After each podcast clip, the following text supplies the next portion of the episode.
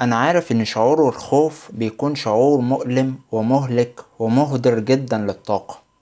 علشان كده أنا بقترح عليك وإيه رأيك لو إحنا في الحلقة دي اتدربنا واتعلمنا مع بعض طريقة واحدة بس ممكن في حد ذاتها الطريقة دي تقلل عندك شعورك بالخوف أو بالتوتر أو القلق بشكل عام. الحلقة دي يمكن مهمة جدا والسر ده مش ناس كتير عارفاه لأنه سر علمي واحترافي اتكلم عنه واحد من مؤسسين العلاج بالمعنى هو دكتور فيكتور إيميل فرانكل.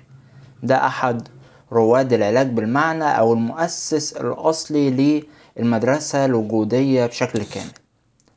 السر ده ببساطة وقبل ما أقولهولك تخيل معايا شيء واحد بس أفكر معايا في هذه الفكرة. ماذا لو أنت حسيت ولو للحظة بالخوف أو بمشاعر كده توجس وبدأ كده ضربات قلبك قلبك بدأت تزيد وبدأت تتوتر من جواك وبدأت تعرق وبدأ يظهر عليك أعراض اسمها أعراض الخوف. وبدأت تراقب نفسك وبدأت تركز على هذه الأعراض وبكثرة فإيه اللي هيحصل فتلاقي إن الأعراض أو المظاهر دي بدأت تزيد أكتر وأكتر. بتلاقي نفسك بدل ما كان التوتر ده شعور داخلي محدش شايفه محدش حسه إلا أنت بدأ يظهر ويكون بره على السطح وتبدأ الناس تركز أو تبدأ الناس تلاحظ عليك إن أنت متوتر أو إن أنت بدأت تخاف أو إن أنت قلقان جدا طب هما عرفوا منين؟ عرفوا من مظاهر القلق أو مظاهر الخوف أو أعراض الخوف اللي ظهر عليك طيب ماذا لو أنت استطعت إنك تخلي أو تسجل في عقلك أو تسمح لعقلك إنه يخلي مشاعر الخوف دي هي جواك أنت بس بل كمان يخليها تقل وده اللي إحنا هنعرفه مع بعض النهاردة. مش ده هيكون فكرة كويسة؟ أنا جاي النهاردة أديلك الهدية دي وأنا عارف إنك تستحقها ولما تطبقها دايما هتحس بإحساس كويس جدا. وتحس إن آه الخوف متعلكش نهائي ولكن أنت قادر تسيطر عليه. أنت المتحكم فيه مش هو المتحكم فيك. أنت قادر تقلل الدرجة بتاعته قادر على الأقل خالص ما تخليش حد يحس إنك خايف. اتفقنا؟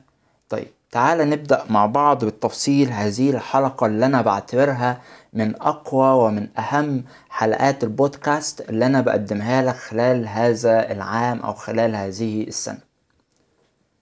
الفكرة تعالى نبدأ نفكر مع بعض الأول خالص هو ليه إحنا بنخاف؟ إحنا بنخاف لأن إحنا رافضين حاجة ما إنها تحصل مستقبلا. أنا مثلا رافض دلوقتي إني أغلط.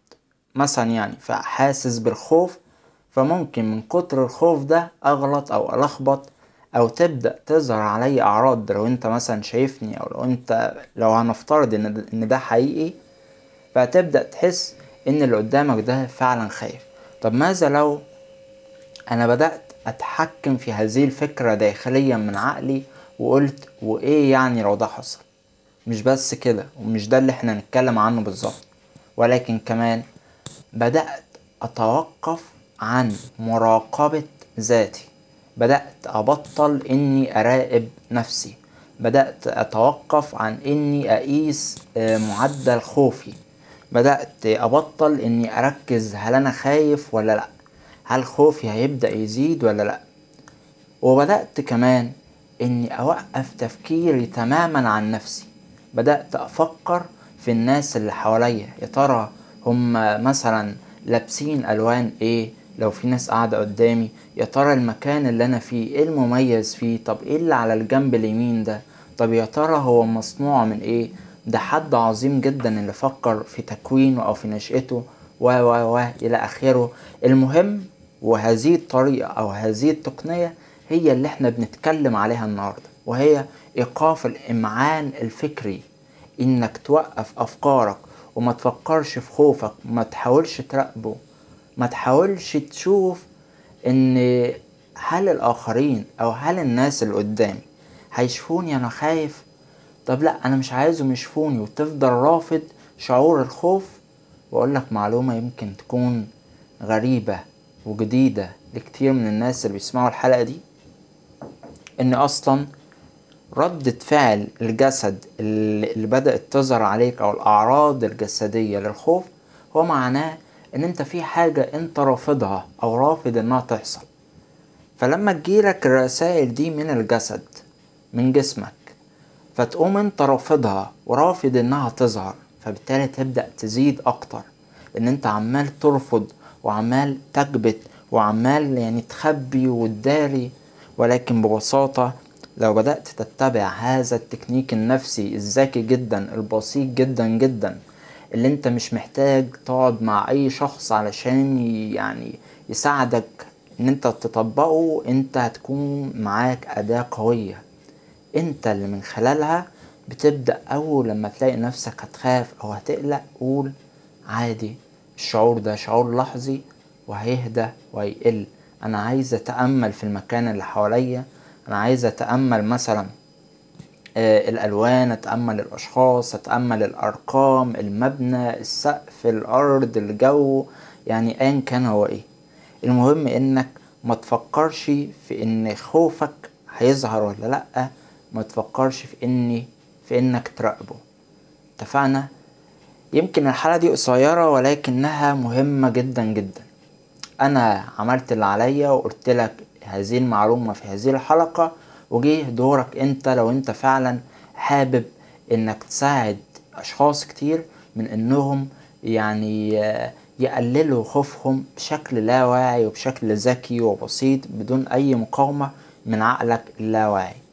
وهو دورك هنا بقى هو إنك تساهم في نشر الحلقة دي.